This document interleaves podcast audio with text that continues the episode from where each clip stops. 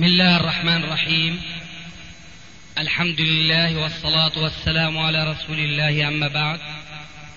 فهذا أحد أشرطة سلسلة الهدى والنور من الدروس العلمية والفتاوى الشرعية لشيخنا المحدث العلامة محمد ناصر الدين الألباني حفظه الله ونفع به الجميع. قام بتسجيلها والتأليف بينها محمد بن أحمد أبو ليلى الأثري. إخوة الإيمان والآن مع الشريط الخامس والسبعين بعد المئة السادسة على واحد. ما وقع في الأولياء والصالحين وفي الرسول صلى الله عليه وسلم وهكذا ويلقون طبعا هناك أناس كثيرين قد يسمعون لهم يعني. ومنهم من هم على منابر وأغلبهم هكذا لأن الذين هم على حق قد نحوا عن المنابر وعن الدعوة وقد قيدوا. وأظنك تعلم يا شيخنا. آه، ومنهم من انجرف معهم إما مداراة إما خوفا لا نعلم. ماذا ينبغي علينا في هذه المرحلة؟ كيف نواجههم؟ إن واجهناهم وجها لوجه هذا لا يخلو من أن من أن سوف نتعرض لأشياء عديدة يعني. ممكن فيه هلاك يعني ممكن أنه في عدم تعامل يعني مع الدولة أو مع ناس. يعني والله تعالى أعلم. أو أنهم آه، يجعلون أن هذا الذي يعاديهم أو يبين لهم الحق بأنه يضعونه في دوائر معينة بأنه يطعنون فيه يطعنون ممكن في عرضه يطعنون يعني يريدون أن يجعلونه ليس سويا ليس على الصراط المستقيم لكي يقللوا من شأنه. نحن والله تعالى أعلم نقول بأن يعني نحن ماضين في التعليم يعني العلم. الشرعي الصحيح الذي من خلاله نبين للناس أصحية المنهج. والشباب أو الناس هم الذين يميزون بين هذا وهذا. فكيفية يا أخي بارك الله فيك. أنت الآن تسأل كيفية التعامل مع هؤلاء ومن قبل قلت هل نواجههم؟ ما تؤاخذني إذا قلت لك الضعيف يواجه القوي؟ لا طبعا ما عنده قدرة على المواجهة. فإذا السؤال من أصله غير وارد. المواجهة غير واردة ولكن نعم في رسول الله أسوة حسنة. فمن حيث الضعف والقوة وضعكم الآن كما هو وضع كثير من السلفيين في كثير من البلاد الإسلامية أشبه بموقف الصحابة في العهد المكي من حيث الضعف وليس من حيث الأحكام الشرعية. وأظن تفرق معي بين هذا وهذا لأننا نسمع أحيانا بعض الأشرطة تكاد تكون هذه الأشرطة صريحة بأنه الآن نحن يجب أن نعود إلى العهد المكي وهذا في تعطيل الأحكام الشرعية لا يجوز للمسلم أن يقع فيه. يرحمك الله. لكن من حيث الضعف والقوة كثير من المسلمين في كثير من البلاد الإسلامية هم كالصحابة في العهد المكي. فماذا كانوا يفعلون؟ كانوا يواجهون قل لا. وسأقول ما هو أكثر هل كانوا يفكرون في المواجهة؟ لا. ماذا كانوا يفكرون؟ كانوا يفكرون في المهاجرة أي في الهجرة وهذا الذي وقع في أول الأمر من هجرة الحبشة ثم الهجرة الثانية ثم الهجرة إلى المدينة. هو كما ألمحت أنت في بعض كلماتك هو أن تعنوا بالعلم والعمل بهذا العلم. يعني كل واحد منا في حدود استطاعته يهتم بما نكني عنه بكلمتين بالتصفية والتربية. فنحاول أن نتبنى الإسلام في حدود إمكانية كل واحد منا. واحد دائرته ضيقة صغيرة واحد أكبر واحد أكبر على هذا. ثم مع هذا العلم يقترن به العمل وهو تربية أنفسنا ومن يلوذ بنا. هكذا بدأ الرسول عليه الصلاة والسلام الدعوة وهكذا ينبغي نحن أن نستنى بسنته. أما رأسا ننصب حالنا تجاه الطواغيت المختلفة الأسماء وال والحزبيات ونحو ذلك هذا يعني ليس من الشرع بل ولا من العقل في شيء. فما عليكم إلا العلم والعمل. ثم ربنا عز وجل هو الذي يعني يجعل الخاتم للضعفاء وللمتمسكين بالكتاب والسنة. ولا يهمنكم ما أشرت إليه آنفا من أنكم تنسبون إلى الطعن في الرسول وفي الأولياء والصالحين والأئمة إلى آخره. لأنه هذه سنة الله في خلقه. دائما الحق في خصام وفي جدال مع الباطل والخاتمة للمتقين. كما قال رب العالمين فأما الزبد فيذهب جفاء وأما ما ينفع الناس فيمكث في الأرض. لذلك نحن ننصح إخواننا أن يمشوا الهوينة ولا يفعلون كما يقولون في بعض البلاد السورية يحملوا السلم بالعرض ويمشوا. لا وإنما رويدا رويدا. كما قال تعالى ادع إلى سبيل ربك بالحكمة والموعظة الحسنة وجادلهم بالتي هي أحسن. آه، أما أنه يقال فيكم كذا وكذا قد قيل في الرسول ما هو أكثر من ذلك وقال الله عز وجل مسليا له ما يقال لك إلا ما قد قيل للرسل من قبلك. نعم. ممكن أن يواجهون كثيرا فنحن يعني لابد من التبيين والتوضيح. آه يعني إن استطعنا في هذا؟ لأنهم يعني يريدون أن يقلدوا طب وهناك شيء مهم فاتني حقيقة. بأنهم يقولون نحن سلفيون ونحن على الكتاب والسنة وهذا أخطر ما يكون فينخدع بهم شباب وناس كثيرون. نقول لهم هاتوا برهانكم كنتم صادقين. في على, على سبيل المثال في الجمعة يعني في صلاة الجمعة بيروجوا كتاب لشيخنا عبد الرحمن عبد الخالق جزاه الله خيرا المسلمون والعمل السياسي. آه. ونحن في العراق كما يعلم بعض الأخوة أنه لا يجوز الاستنساخ. يعني. ممنوع. الاستنساخ لا يجوز. أيوه. الكتب المستنسخة وأي شيء مستنسخ. الله أكبر. نهائيا. الله وهؤلاء علنا أمام المساجد بعض المساجد مستنسخ هذا الكتيب ويوزع.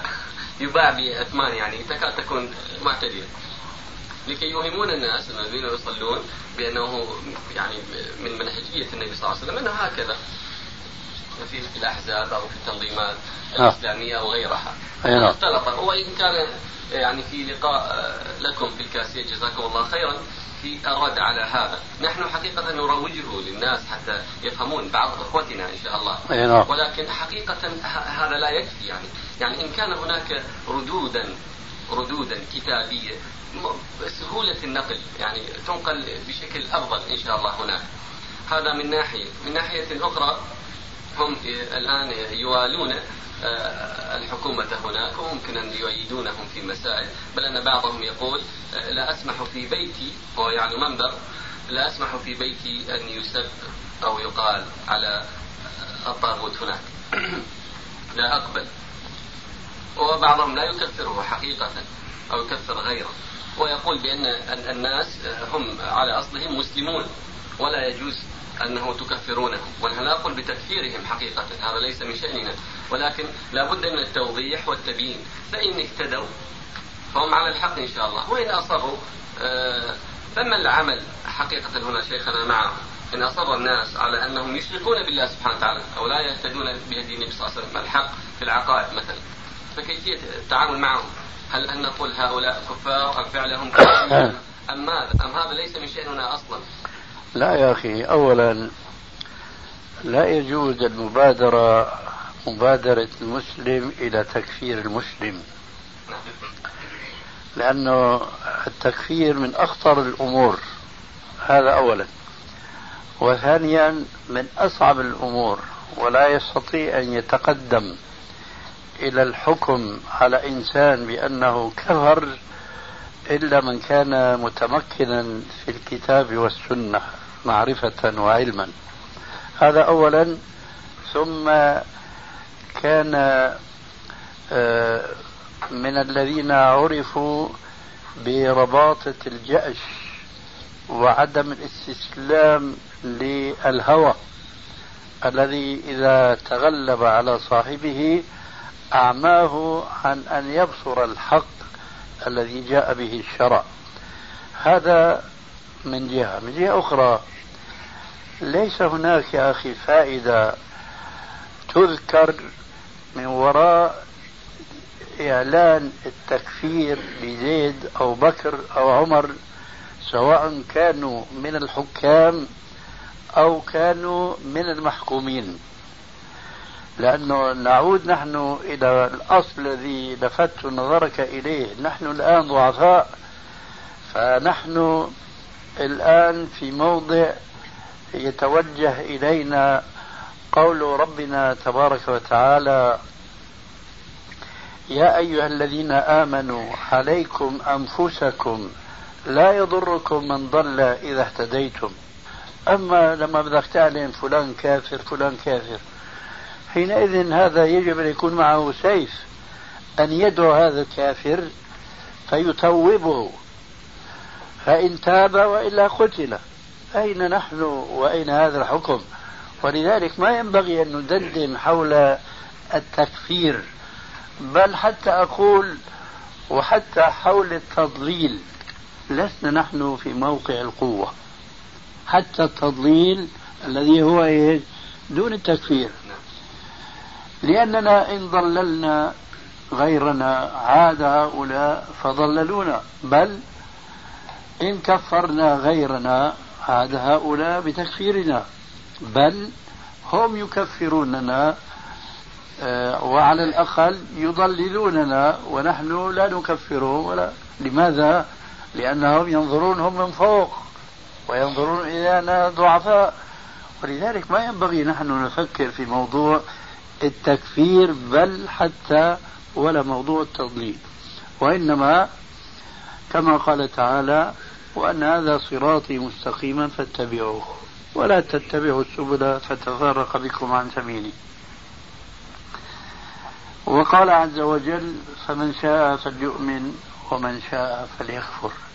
فنحن نعرض دعوتنا كما أنزل الله عز وجل صافية منقاة عن كل دخيل على مر هذه السنين الطويلة.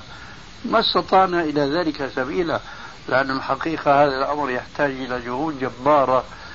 ومن علماء كبار وفحول عاشوا حياتهم في دراسة الكتاب والسنة حتى يتمكنوا من تصفية الإسلام مما دخل فيه سواء في العقائد أو سواء في الأحكام الفقهية أو في السلوك والأخلاق أو في تمييز الأحاديث الضعيفة بالموضوع إلى آخره.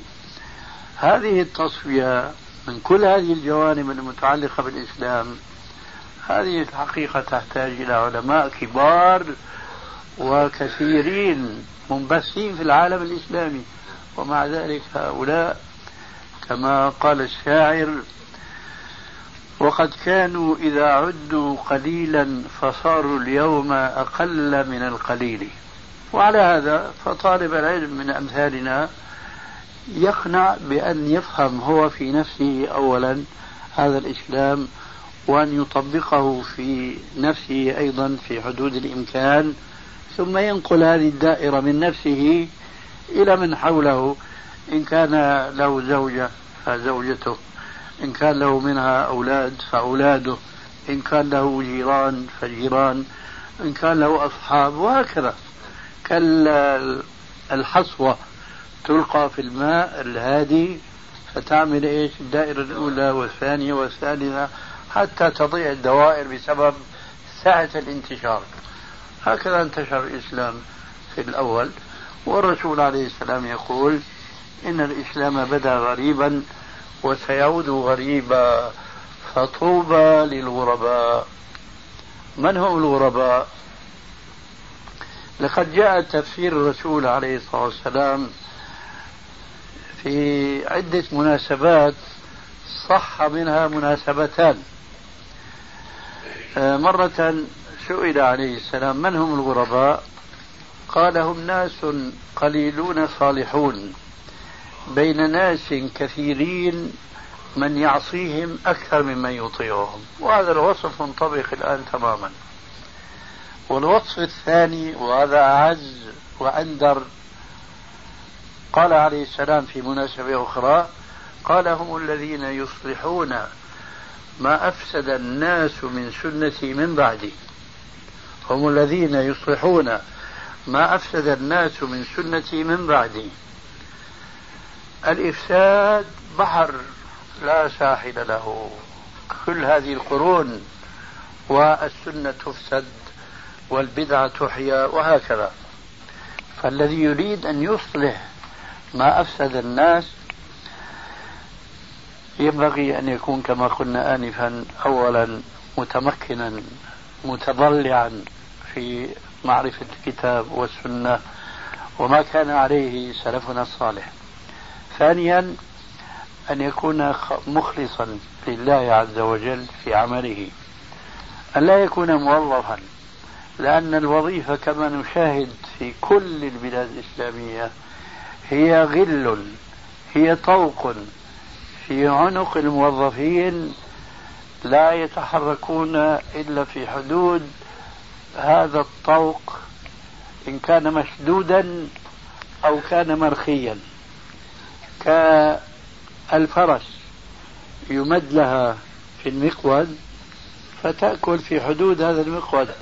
إن كان قصيرا كانت الدائرة التي تدور فيها وتأكل فيها قليلة جدا. وإن مد لها توسعت وهكذا. فلذلك فنحن الآن في غربة مضاعفة الأشكال والألوان. غرفة من حيث أن المسلمين لا يعملون بإسلامهم الذي لا يزال معروفا لديهم وأنه من الإسلام وأنه ليس فيه اختلاف. مثلا تبرج النساء. والحمد لله فيما أعلم أنه لا يوجد هناك آه، علماء يبيحون تبرج النساء. لا يوجد هناك أحزاب إسلامية يبيحون تبرج النساء لكن هذا التبرج واقع. آه. ففي هناك أحكام لا تزال والحمد لله كما أنزلت. مع ذلك فهي متروكة. لكن أخطر من هذا أحكام قلبت ظهرا لبطن وغير الحكم الشرعي فيها. هذا هو المهم. وهذا هو الذي ينبغي أن يهتم علماء المسلمين الناصحين لتغييره. وهؤلاء هم المقصودون بالحديث الثاني. الغرباء هم الذين يصلحون ما أفسد الناس من سنتي من بعدي. ونحن نشاهد والحمد لله أنه يوجد في العالم الإسلامي ما أصبح معروفا بالصحوة الإسلامية. لكن هذه الصحوة أولا هي في خطوتها الأولى في خطوتها الأولى وهي تحتاج إلى خطوات كثيرة وكثيرة جدا ومديدة وطويلة. وثانيا في صحوة من الناحية الفكرية والعلمية لكن لا يوجد هناك صحوة أخلاقية والآن ما يقع من بين الأحزاب المختلفة في كثير من الأحيان إنما سببه فساد الأخلاق. ليس لأنه فلان يجهل أن الحق مع فلان. هذا قد يكون لكن أحيانا قد لا يكون ومع ذلك تجد العداء الشديد بين الحزبين. لماذا؟ لأن الأهواء تسلطت على أكثر الناس فهم لا ينطلقون من علمهم وإنما ينطلقون من أهويتهم. لهذا نحن نقول أنه علينا نحن الآن أن نعمل مقرونا العمل بالعلم النافع. وقل اعملوا فسيرى الله عملكم ورسوله. ثم تردون إلى عالم الغيب والشهادة فينبئكم بما كنتم تعملون. لعل في هذا القدر الآن كفاية وقد جاوز الساعة الحادية عشر. حقيقة لله يعني. شو قال هذا إبراهيم الدكتور إبراهيم اليهودي؟ هذا رجل هو لبناني مقيم في إسرائيل أو ما تسمى بإسرائيل. وكثيرين من الدكاترة اللي هنا متخصصين بالحديث يا أستاذنا. نعم. وبالتراث الإسلامي. يعني هم كثيرا ما يركزوا على الكتب القديمة. يعني عندهم منهجية في البحث نعم، يقول لك نعم. الكتب القديمة هي التي فيها العلم. والأشياء الحديثة عموما يعني قد نتفق وقد نختلف لكن الكتب القديمة هي الأصول. صحيح. بقول لكن ما بنقرأ لرجل من المحدثين إلا للشيخ ناصر. يعني هو الذي يخرق القاعدة هو والشيخ أحمد شاكر هم يحترموا الشيخ أحمد شاكر احترام عجيب وغريب نعم. صحيح يعني يعتبروه إنه آه، من كبار العلماء وهو أهل لذلك نعم وأنا نقلت هذا الكلام عن جنابك. والحقيقة أنه إلى الآن ما نعرف للشيخ أحمد مثيلا يعني له فضل الله. آه. يعني هو الحقيقة من أهم ما يميز الشيخ شاكر صحيح. رحمه الله إنه له فضل الريادة هو اللي فتح باب ال- الاهتمام بالحديث أي.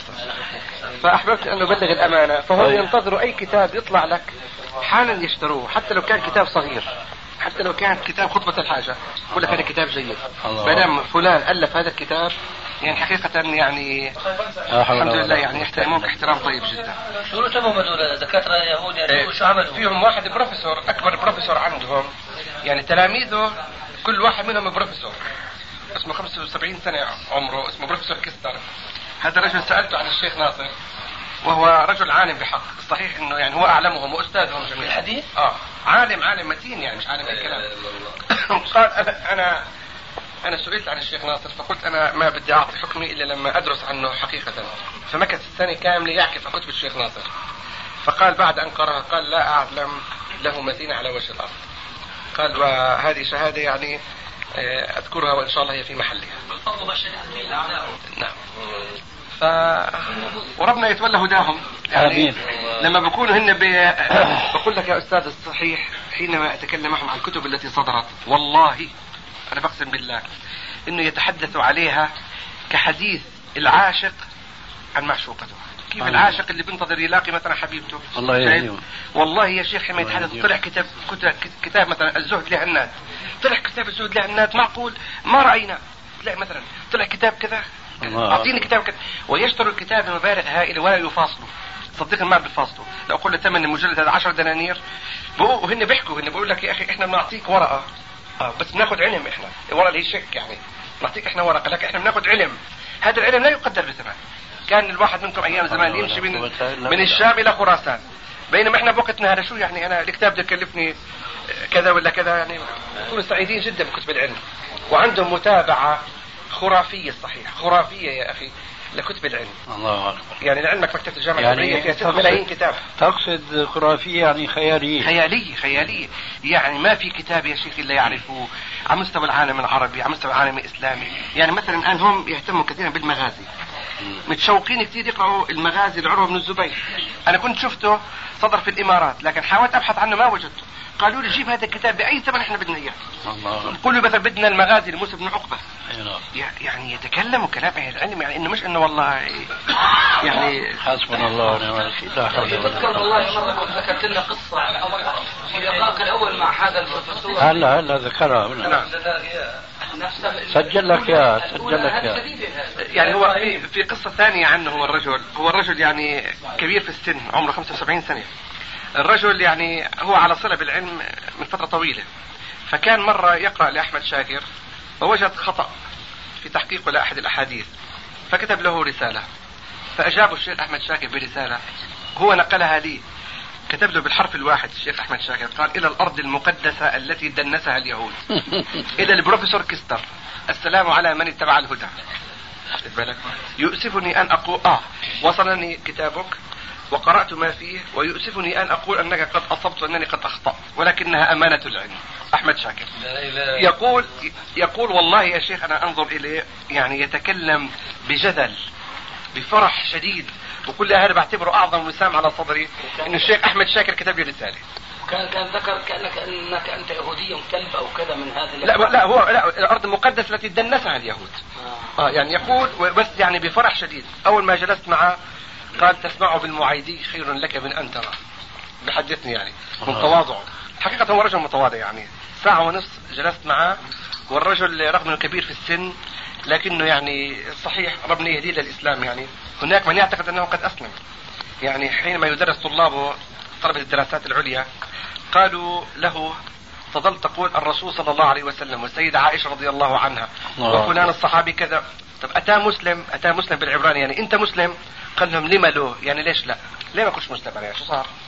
فهناك من يقول يعني بعض الدكاترة اللي عندهم قال لي أنه فعلا أسلم. لكن يكتم إيمانه. فسبحان الله يعني اسمه البروفيسور إيه، موشي كستر. له خدمة شيء للتراث طور شيء مو كتاباته باللغة الإنجليزية يا أخي باللغة العبرية. بس هو الرجل يعني أهم أهم من يعتني بالتراث الإسلامي في فلسطين وأحد أهم من يعتني بالتراث الإسلامي ثم بالاستشراق على مستوى العالم. بلغني إنه معتني بكتب الشيخ هو يقول لا أعدل بها كتب. يعني بالعكس هو الرجل بيقول أنا ما بقرأ إلا المحدثين ما بقرأ إلا الأصول القديمة. وكلهم سبحان الله. يا أخي تصور يا أستاذنا بقول لي هذا الرجل اسمه إبراهيم. بقول لي إحنا حين حينما يأتي طلبتنا للجامعة بنوصيهم على ثلاث كتب لازم تشتروهم. فتح الباري ولسان العرب وتفسير الطبري. قال كل طالب عنا إذا ما اشترى هذول الثلاث مصادر هذا لا يعتبر له صله بالعلم وينبغي أن يقرأ ويقرأ دائما. يعني هن الكتب الحديثه نادر ما يهتموا فيها. اللي يهتموا فيها كتب الأصول الأصلية. يعني مثلا معجبين جدا ببسيوني. ما يصفوه بكثرة العلم لكن بقول لك إنه يسر لنا أشياء كثيرة بالفهارس اللي عملها. حتى حملني سلام له هو أنا إبراهيم. قلت له رايح المدينة إن شاء الله على ساكن أفضل الصلاه والسلام. قال لي والله إن رأيت بسيوني أنا قايل له بعرفه؟ هو بيشتغل في مركز السنة. قال لي والله تسلم عليه وقل له ينتظر جهودك اللي أنت تكلمت عنها. هو بقول بدي اعمل الدين على موسوعه فتجد إنه يعني مغرمين بشكل غريب وعجيب يا أخي في التراث الإسلامي طبعا. كستر ولا كستر؟ كستر هي بكتبوها إم نقطة كستر آه. وشو اسم الجامعة اللي بدرس؟ الجامعة العبرية أكبر جامعة هناك الجامعة العبرية هي فيها 6 ملايين كتاب. يعني إحدى أكبر جامعات الأرض. وبعدين عندهم مبدأ هناك. أي كتاب بتجيب لهم إياه له قيمة حالا بيشتروه. أوتوماتيكي. أي كتاب. وأنا شخصيا يعني أنا شخصيا بايعهم بأكثر من 5 6000 دينار رجلي يعني حتى هن قالوا لي وهذا كسر بالذات قال أنت وفرت لنا الكتب اللي كنا نسمع فيها جبت لنا إياها؟ يعني الحمد لله أنا وفرت لهم أعظم كتب يعني أخرجتها المكتبة الإسلامية كلها بجيبها للضفة الغربية. بيهتموا كثير في تواريخ مكة يا شيخ. تاريخ مكة للفاكهة بيهتموا جدا فيه. مثلا موصين على كذا نسخة. المغازي بيهتموا فيها مثلا. الكتب طبعا اللي هي المسندة هي اللي بيهتموا فيها. أما كتاب ولا مقطوع السند مثلا مثل كتب المجموعات مثل مشكات المصابيح ومجمع الزوايد هذه بيقول لك هاي ما بتفيدنا. الكتاب اللي بفيدنا اللي فيه له سند متصل والمتكلم عليه تصحيحا وتضعيفا. عندهم منهجية غريبة في البحث. بيتكلموا كلام أهل العلم. بعدين كتب التفسير بيهتموا بكتب التفسير بشكل غريب. بالذات كتب الأوائل. والله ذكر لي إيه، اسم تفسير صدقا ودينا أنا ما سمعت فيه بحياتي. محكم محكم مش عارف ابن كذا إشي. قال لي هذا وقت إيه؟ والله مش كأنه هو من, من يعني من تلاميذ الطبري إنه هو يروي عن الطبري. جاب لي اسم تفسيره قال لي أربع مجلدات.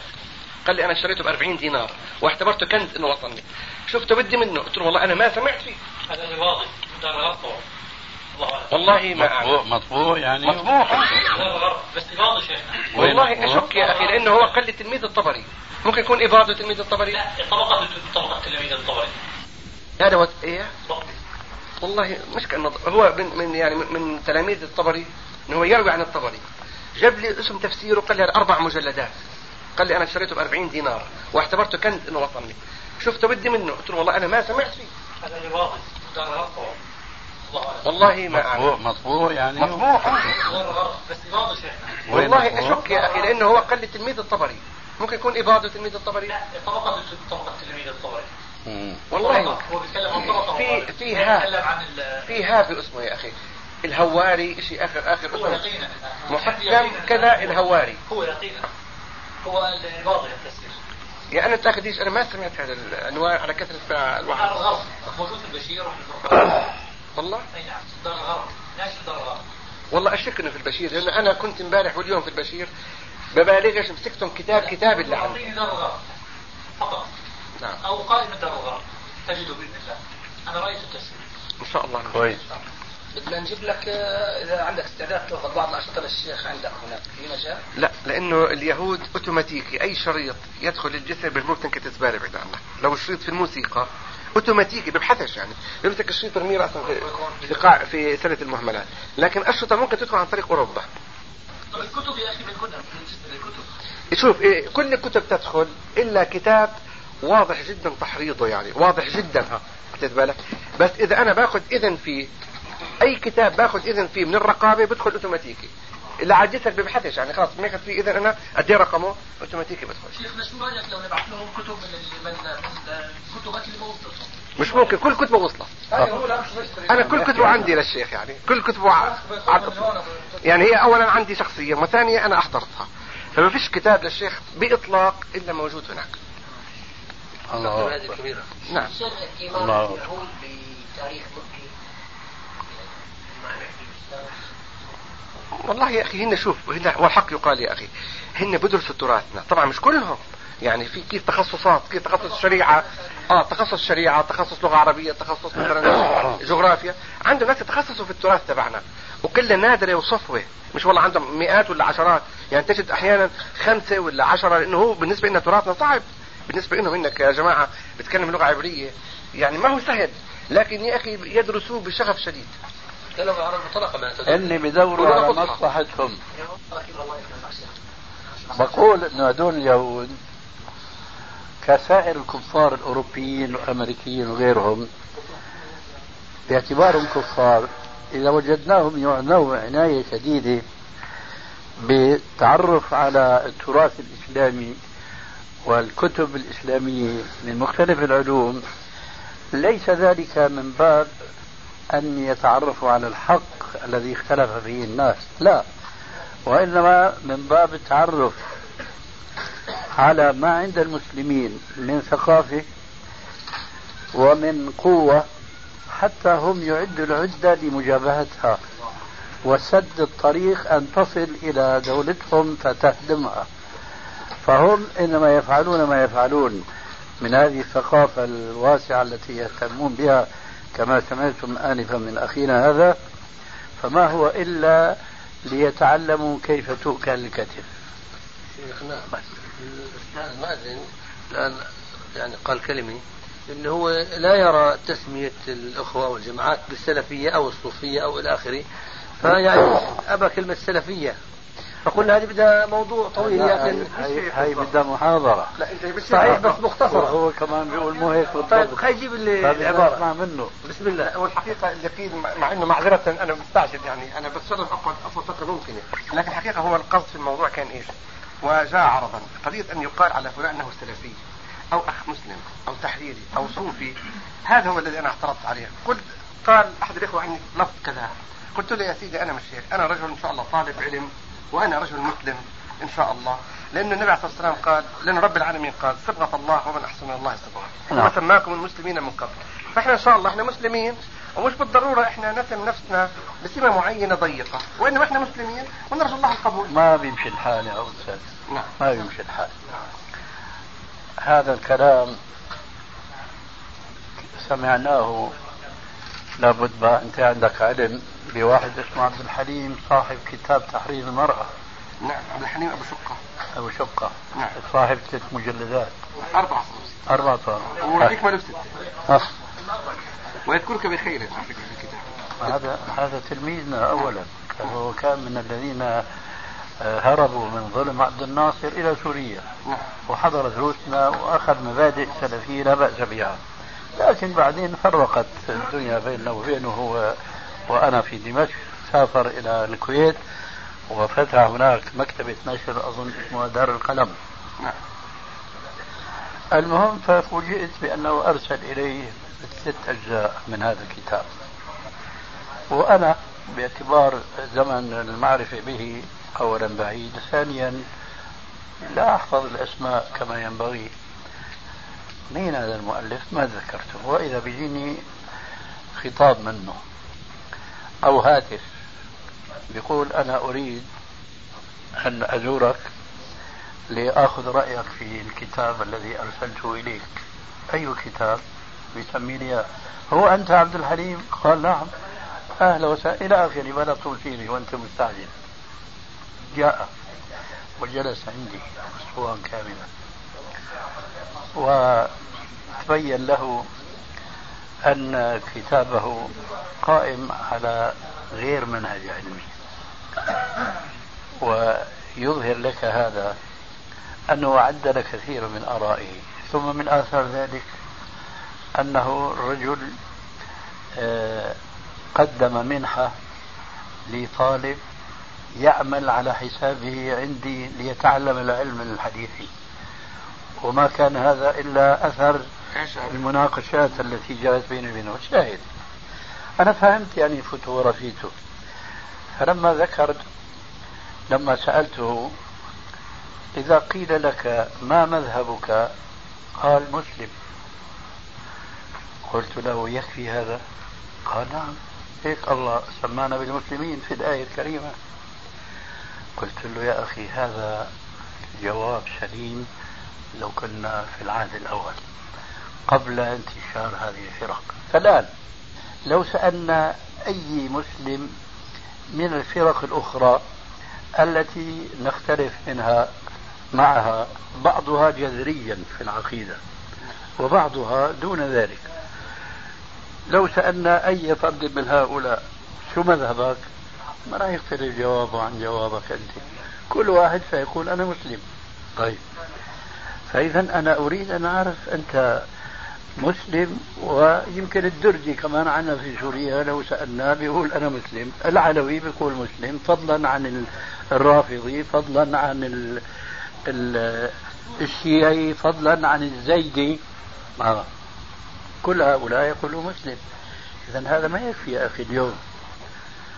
قال اقتنع بهذا. قال إذا أنا بقول أنا مسلم على الكتاب والسنة. قلت له أيضا هذا لا يكفي. قال لما قلت هل تجد واحدا من هؤلاء الذين ضربنا بهم مثلا آنفا أنهم كلهم بيقولوا مسلم إذا سألنا شو مذهبه بيقول مسلم بيقول أنا مسلم لست على الكتاب والسنة؟ لابد ما يقول على الكتاب والسنة. ما يكفي هذا يا أستاذ. قال إذا قلت ودخلت معه في بحث طويل لبيان أهمية الضميمة هذه. ولعلك سمعت شريطنا أو أكثر أننا نتبنى الكتاب والسنة على منهج السلف الصالح. صح؟ آه جميل جدا. فشو رأيك أنت؟ يكفي الإنسان اليوم المسلم العالم باللغة العربية وأساليبها وآدابها وإلى آخره أن يفهم الكتاب والسنة فقط دون الرجوع إلى ما كان عليه السلف الصالح. الذين باشروا تطبيق هذين الأصلين عمليا وتلقوه من الرسول عليه السلام مطبقا. قال ما يكفي إلا على منهج السلف الصالح. جميل جدا. الآن سألناك أول سؤال. ما مذهبك؟ قلت مسلم ما بيشي الحال.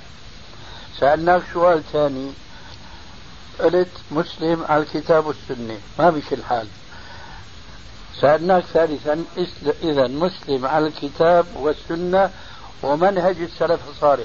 كل ما واحد بده يسألك سؤال بدك تعمل له محاضرة في الجواب تقول له أنا مسلم على الكتاب والسنة وعلى منهج السلف الصالح. شو رأيك نختصرها لغة أنت أعلم مني في اللغة. نعبر لا عفوا. له أنا بكي معه مو معك. أنت يمكن يجي دورك خطير حالك. فالمهم أنت أعلم مني باللغة لماذا؟ لأنه أنا ألباني ولا رغد دساس ولو أنه استعرضت يعني المهم إذا أردنا أن نعبر عن مسلم على الكتاب والسنة وعلى منهج السلف الصالح بكلمة سلفي شو رأيك؟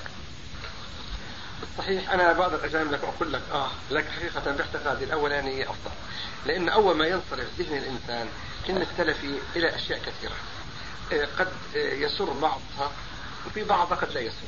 من بعض الممارسات إنه في يعني لا يخفاك. بعض الممارسات هي فيها نوع من الشدة وأحيانا قد تصل إلى الغلظة. احفظ كلامك. نعم. وإذا قلت مسلم ما بينصرف شيعي رافضي دردي علوي اسماعيلي إلى من. من الممكن أن يصرح طيب. إليها لكن أنا يعني إن شاء الله بكون تبعت الايه الكريمة اسمح لي لا لا لا. لا أخي ما اتبعت الايه لأنه الآية تعني مسلم بالمعنى الصحيح ما اتبعت الايه لأنه أنت بتعرف إنه من قواعد الإسلامية أن تكلم الناس على قدر عقولهم صح؟ فالآن أنت لما بتقول أنا مسلم من الذي يفهم منك هذه المحاضرة اللي عملناها على هذا التسلسل؟ من الذي يفهم أنه مسلم بالمعنى الصحيح؟ لا أحد يفهم منك هذا اطلاقا ولذلك فالمحاذير التي أنت ذكرتها انفا وقد تكون صحيحة وقد تكون غير صحيحة لأنه قولك أنه والله في عندهم شده قد يكون هذا اولا بالنسبة لبعض الأفراد وليس كمنهج علمي كمنهج عقدي اذا دعك والافراد نحن عم نتكلم عن المناهج. فلما بنقول شيعي ما بنقول والله متشدد ولا متسامح ولا متزايل. على كل ال- الفرق الأخرى مش هذا موضوعنا. موضوعنا أن نضع اسم علم يعبر عن مذهب هذا الإنسان الذي يدين الله به. أما والله متساهل متشدد هلا مسلم. أليس الصحابة كلهم مسلمين؟ طبعا الجواب لكن كان فيهم من سرق. كان فيهم من زنى لكن هل هذا يسوغ له أن يقول أنا لست مسلما؟ لا هو مسلم. هو مؤمن بالله ورسوله كمنهج. لكن قد يخالف منهجه أحيانا ما فينا معصوم. فنحن بارك الله فيك نتكلم الآن عن كلمة تعبر عن عقيدتنا وعن فكرنا ومنطلقنا في حياتنا فيما يتعلق في شؤون ديننا الذي نعبد الله به. أما والله فلان متشدد فقد يقابل متشدد بآخر بالتعبير السوري ما أدري ماذا تقول أنتم مشلط. كمان عندكم العباره نفسها يقابل متساهل مشلط. لكن هذا مذهب لا هذا تصرف شخص أو أشخاص أو إلى آخره. لذلك بارك الله فيك وأنت مستعجل وأنا مستعجل معك من أجلك. أنا مستعجل معك من الخير. لكن أريد أن تفكر في هذه الكلمة الموجزة. حتى ما تظل متعصب كلمة مسلم وأنت تعلم أنه لا أحد يفهم منك الذي تريده. لا أحد يفهم منك الذي تريده أبدا. فإذا كلم الناس بقدر عقولهم. هلا أنت عايش مع هذول الخنازير هذول اليهود؟ ورضي الله عن السيدة عائشة لما دخل ذلك اليهودي قال السلام عليك يا رسول الله. قال وعليك السلام والغضب إخوة القردة والخنازير. هذول اللي أنت بتريد في الحياة بينهم وفي أرضك. آه. هذول إذا قلت لهم وهن ما يعرفوا عنك شيء. أنا مسلم عرفوك من أنت؟ فإذا عرف الناس كلم الناس بقدر عقولهم. هذا أولى. أما نتمسك والله أنا مسلم. معنى مسلم في العهد الأول غير معنى مسلم اليوم تماما. أنت بتعرف في مسلمين يسمون اليوم بالقرآنيين. صح؟ ينكرون السنة. طيب هذا بيقول لك مسلم وأنت تشترك معه بالقول مسلم. إذا تريد أن أفهمك أنك قرآني؟ ما تريد هذا. إذا أفهمني ما أنت. قل لي سلفي وبارك الله لك في سلفيتك وهلا وسهلا الله يجزيكم شاء الله وعليكم السلام ورحمة الله وبركاته.